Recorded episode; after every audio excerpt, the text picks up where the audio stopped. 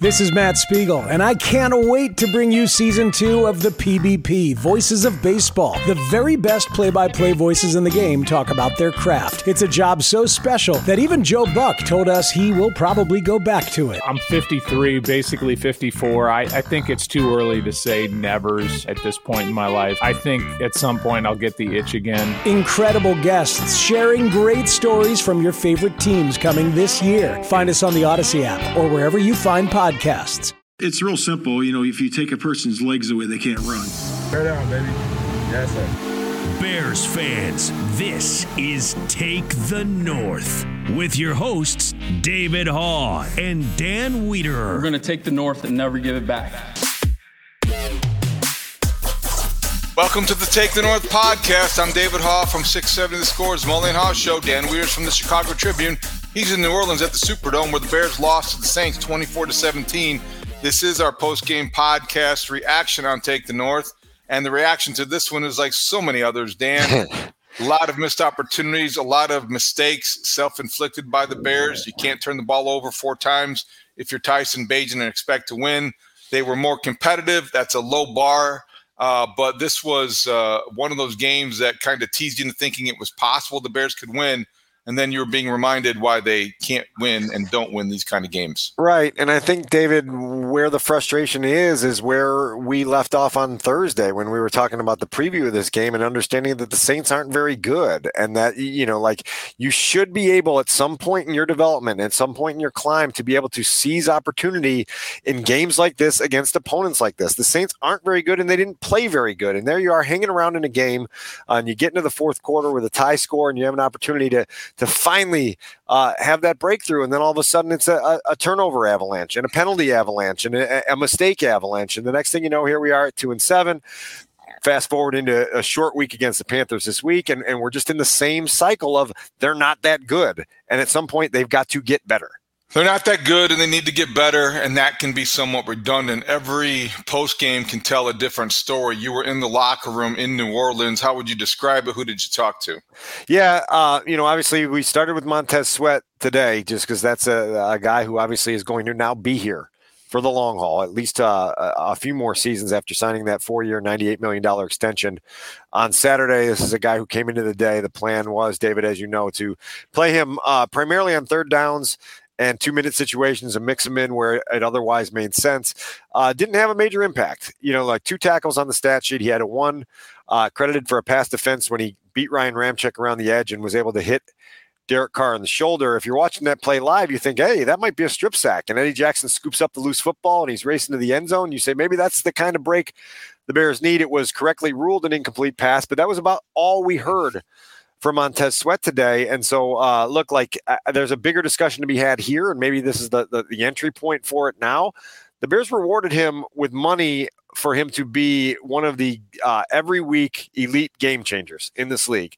And obviously, it's a, a difficult ask in, in game one after a, a three three day week with your new team and a, a whirlwind of trying to get your feet on the ground. But going forward, it is absolutely justified justifiable to expect major contributions from Montez Sweat because that's who the Bears rewarded him, and that's how he's going to have to produce. The way I feel about this is is probably uh, going to sound a little bit like rationalization or, or, giving them a little bit of a pass, but but I, but I think that when any anybody's in a situation where they're desperate to start something and they need credibility, you know, the Bears aren't operating Uh, they're not making able to make a decision on Montez Sweat or that that edge rusher the way that you know maybe 24 of the 32 teams in the league are. I mean, they're they're not a competitive franchise. They haven't won a, a playoff game in 13 years. You know, they, they are the bottom of the barrel in the NFL. So we we tend to want to treat them like as maybe we should keep the standards high, like you know, like they are the Patriots, like they are you know the Chiefs, like they're the 49ers, and you know, when you're Ryan Poles and, and you're desperate for something to get started here and you want credibility, I understand why you overpaid a guy like that. I mean, I don't I know he's not going to get he's not he's not one of the Bosa's. He's not Khalil Mack in his prime. I mean, he's not a guy that's going to get you double digit sack numbers, but I, I have no problem with them. Number one, assuming that his production over the next four years is going to be better than any second round draft pick they're going to de- take. And number two, paying him money when they have the most to spend in the league. So I, I don't I don't really mind them getting. And I understand the urgency, and we want to say that we will say that, but like he's he's a guy you had to have. You have no talent on this roster overall. You got to start to build somewhere. Well, okay, that's fine but you, are paying him to be a star, and you're not. We're not just talking about 2023 here. We're talking about 2025. We're potentially talking about 2027, and you need stars on your football team. The Bears have very few, if any, on this current roster, and they just paid star money to a guy that's going to have to produce like that. Montez Sweat, to his credit, in the, in the locker room afterwards, said, "Look, like this is security that you that you aim for when you first get into the league. This is a, mm-hmm. a, a wonderful comfort to have, but it also brings a, an elevated level of expectation, and I think he's understood." Understanding that that he is going to be measured based on the contract that they gave him, and so uh, you know ha- having an eight sack year is not going to register with the the, the masses as wow, that's a, a, a true star that you brought in, and you gave away not only a huge contract, but again that second round draft pick is significant. I don't know how we can sit here and bash the organization for the trade they made a year ago uh, giving away the number 32 overall pick for Chase Claypool and then shrug off like, ah, it's just a second round pick. Who knows what they could have gotten in the second round? Well, I, I, I, do think, though, that there's a difference in the player coming in return. No question. The, you know, Chase Claypool wasn't going to be as no question, but you still gave up a premium draft asset. Yeah, you did. And, and I think he's, you know, whether he becomes a star in the next four years or allows other people to become stars – uh, yeah, will he earn the money? I don't know, but I think at some point in time, you're always going to have one of those deals that stands out for being a little a bit exorbitant. And I, I don't. I, I would have preferred the Bears do this than do nothing. Sure, fine, sure, fine. Uh, did something rather than nothing, and then they did a little of nothing on the field here today. Obviously, Montez Sweat is part of the day's story. The, the biggest part of the, the story is the turnovers and, and Tyson Bagent uh, offsetting what was an encouraging performance in flashes with four giveaways, including three interceptions uh, on passes that, that you just can't make at this level and expect to get away with it. Now, the Bears hung around and they kept getting opportunities, and it felt like they had nine lives today with the number of times they got the ball back with a, a chance to still go tie the, the football game, including a, a day where we had a double doink, David, one doink for each team, with the kickers banging uh, the, the, the same uh, set of goalposts on different uprights. Um, but look, like you can't turn the ball over like that. And there were some moments today where you're just like, man, like he looked really good. And then you look at the end of the stat sheet and you, are just like, you, you just ne- you're never going to be competitive in the NFL with, with four four giveaways. Hey everyone, this is Bret Boone. Would you know it? I've got a podcast going strong in our fourth year. Tune in as I sit down with my friends, some of the biggest names in sports, media, entertainment, for a lot of fun and in depth conversations. As you know, baseball's been my life. It's been in the family for a long time, but it's a lot more than that here. It's sort of like taking a ride in a golf cart around a beautiful track. Join me every week for multiple episodes on the Bret Boone podcast, available on the Audacy app or wherever you get your podcasts. Hey, Rob Bradford here. I have set out on a mission with my good friends at FanDuel to prove what I have known for some time baseball isn't boring. Now I have a daily podcast to prove it with some of the most notable people in the baseball world screaming baseball isn't boring from the mountaintops or at least agreeing to come on our show. Players, managers, GMs, and yes, even the commissioner of baseball, Rob Manfred. It has been a constant wave of baseball's most powerful voices. So join the revolution. Subscribe and soak in Baseball Isn't Boring. Listen on your Audacy app or wherever you get your podcast. You'll be glad you did two different halves, uh, and he was so good in the first half. He looked so uh, much like a battler and a guy who has resilience, and he bounced back from the interception, and he seemed unfazed. So much to the point, Dan. You know, Boomer Esiason sitting there in New York in the CBS studio, and he says, you know, if the Bears win, it's, it's hard to replace Justin Fields. It's, it's going to be a difficult thing. Um, and then the second half happened, and now it's you know there there's no there's no question now. I mean, and and in fairness to Tyson Bagent, I I, I think that um, not being there in New Orleans, I watched him handle it post game pretty well professionally.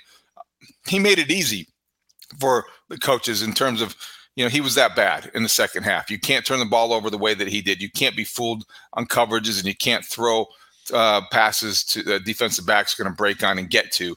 Um, so Justin Fields, who practiced on Friday, uh, I, I, think that puts him in a position to be reasonable, reasonably expected to, to play on Thursday.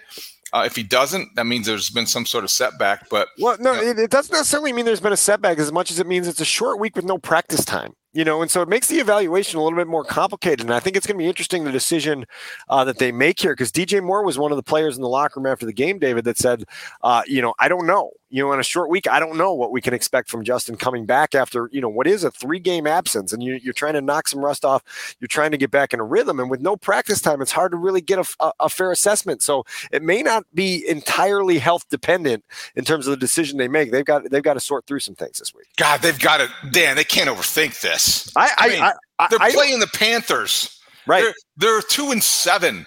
You have eight games to evaluate Justin Fields. Yeah, rust right. and and layoffs and hundred percent versus eighty five. You can't. You these are these are these are distinctions you can't make when you stink as badly as the Bears stink. Fair Justin enough. Fields has got to play. Fair enough. If he can squeeze the football and he can throw it and he can get himself acclimated and, and he puts out a seventy percent effort, yeah, uh, uh, he, he's physically, except for the thumb, fine. And processing wise, there's no, he's got 30 some career starts. I saw him throwing on video. You weren't there, I don't think, on Friday, but I, I don't, to me, it'd be a shocker if he doesn't play now. Yeah, and and we'll, we'll see what direction they take it. And and again, like now we're back to our regularly scheduled programming, right? And now it's we're it's back to the evaluation of Justin Fields for a two and seven football team that now is going to have to to test itself because there's still half a season left, and the discouragement and the you know the the lack of any sort of tangible, meaningful thing to play for down the stretch of the season is fading. And, and so now you've got to really, really, really test the focus and the grit and all the things that that come with being a last place football team trying to make your way across the finish line. And now Justin's got to go take his career by the horns again, you know, and try to try to steer it back on track. And that's maybe the biggest development or takeaway from today. You know, if you had won the game and Bagent had been the one part of the reason why, and you're sitting there at three and six, and you got a struggling coaching staff, might have been like, okay, you know, we're gonna we're gonna see how far this we can ride this, and we're gonna get back into it in the in a, a very mediocre NFC, and you can maybe fool some people into believing that the arrow's pointed in the right direction. I think today removed a lot of the doubt if there was any remaining, but you're two and seven. Yeah. You're staring at the only thing that's going to matter now in the final eight games is draft position. You don't know, or you know that Tyson Bagent has, has probably announced himself a pretty capable, competent backup who can get you through two to three games in a pinch. But you've got to make a decision about Justin Fields, and he has eight games to provide information. And if he doesn't play many of those eight games because of injury, that's the information he's providing. he, that's part of the entire evaluation process is availability. So uh, I think that that that that process continues or resumes this week, even though they won't have much practice time. Thursday night, it's a battle uh, for futility at Soldier Field. I can't wait till Al Michaels uh, announces this one yeah, look, like we're going to be talking about draft order again, right? And and yeah. like, look, like one of these teams has to win, and so, so somebody's going to go in the, the, wrong direction on that draft board. I, I think if you're the Bears, you want it to be you because you can keep the Panthers down, and then you obviously need to you need to you need to break through at some point, particularly in these winnable games. And this is obviously now against an inferior opponent, you know, so you're not punching up. What uh, what other things stood out in, in the in the post game? You know, well, the defense had uh, a, decent day. But some in some corners, we talked about sweat. Um, they stopped the run. You know, I thought I didn't mention in my column in six seven to score, but I thought Jack Sanborn flew around and had a really strong day. Uh, there were other guys in the secondary that. Um, uh, you know, I, I, didn't think Eddie Jackson was as active as, as, he looked like he was rusty. He looked like he was not really eager to get uh, too much contact in there. Um, other guys that probably stood out was it, who else stood out, Dan? Well, look, I like the defensive effort is interesting to me because you have these five possessions in the fourth quarter, David, that all started in Bears territory, and the Bears only gave up seven points on that. Now, obviously, they benefit from the clock running out when the game ends and a, and a field goal attempt that hits the upright, but they kept stiffening when the Bears needed them to stiffen. They kept getting the stops when the Bears needed them to get the stops. They get that that you know fourth and short uh, quarterback sneak stop on Derek Carr, and the measurement comes out, and you're like, my God, like this is these are the types of moments that can help you swing a, a, wayward day into the positive column. And the offense could just never match it. They could never respond uh, all of those stops in, in Bears territory. And then you look at the stat sheet then and then you go, okay, no takeaways for the fourth time this year and the and the tenth time in the Matt Eberflus era. No fourth this year Eberflus the fourth time in the last two years, and you're just like you can't win football games with a defense that doesn't make impact plays, you know. And so you've got to get a pass rush, you've got to get a group that takes the ball away, and until you do, you're going to be on the wrong end of all these winnable close games against mediocre opponents.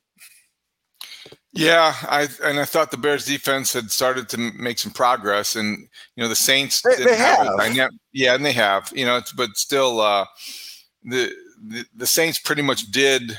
They got the, they they got the first downs when they needed to. They they made the the the, big play when they needed to. They had a great play design on the touchdown um, pass to Juwan Johnson.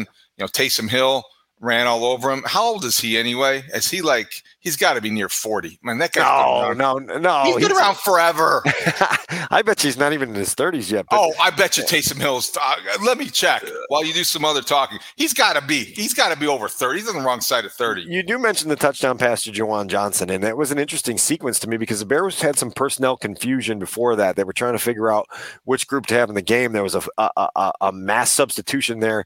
They come running on, and then they had a little bit of a busted coverage on the back end where it looked like either Jack Sanborn or Elijah Hicks uh, were were having some crossed wires in terms of who's responsible for the tight end in that that circumstance, and it ends up being the go ahead touchdown in the last score of the game for the Saints.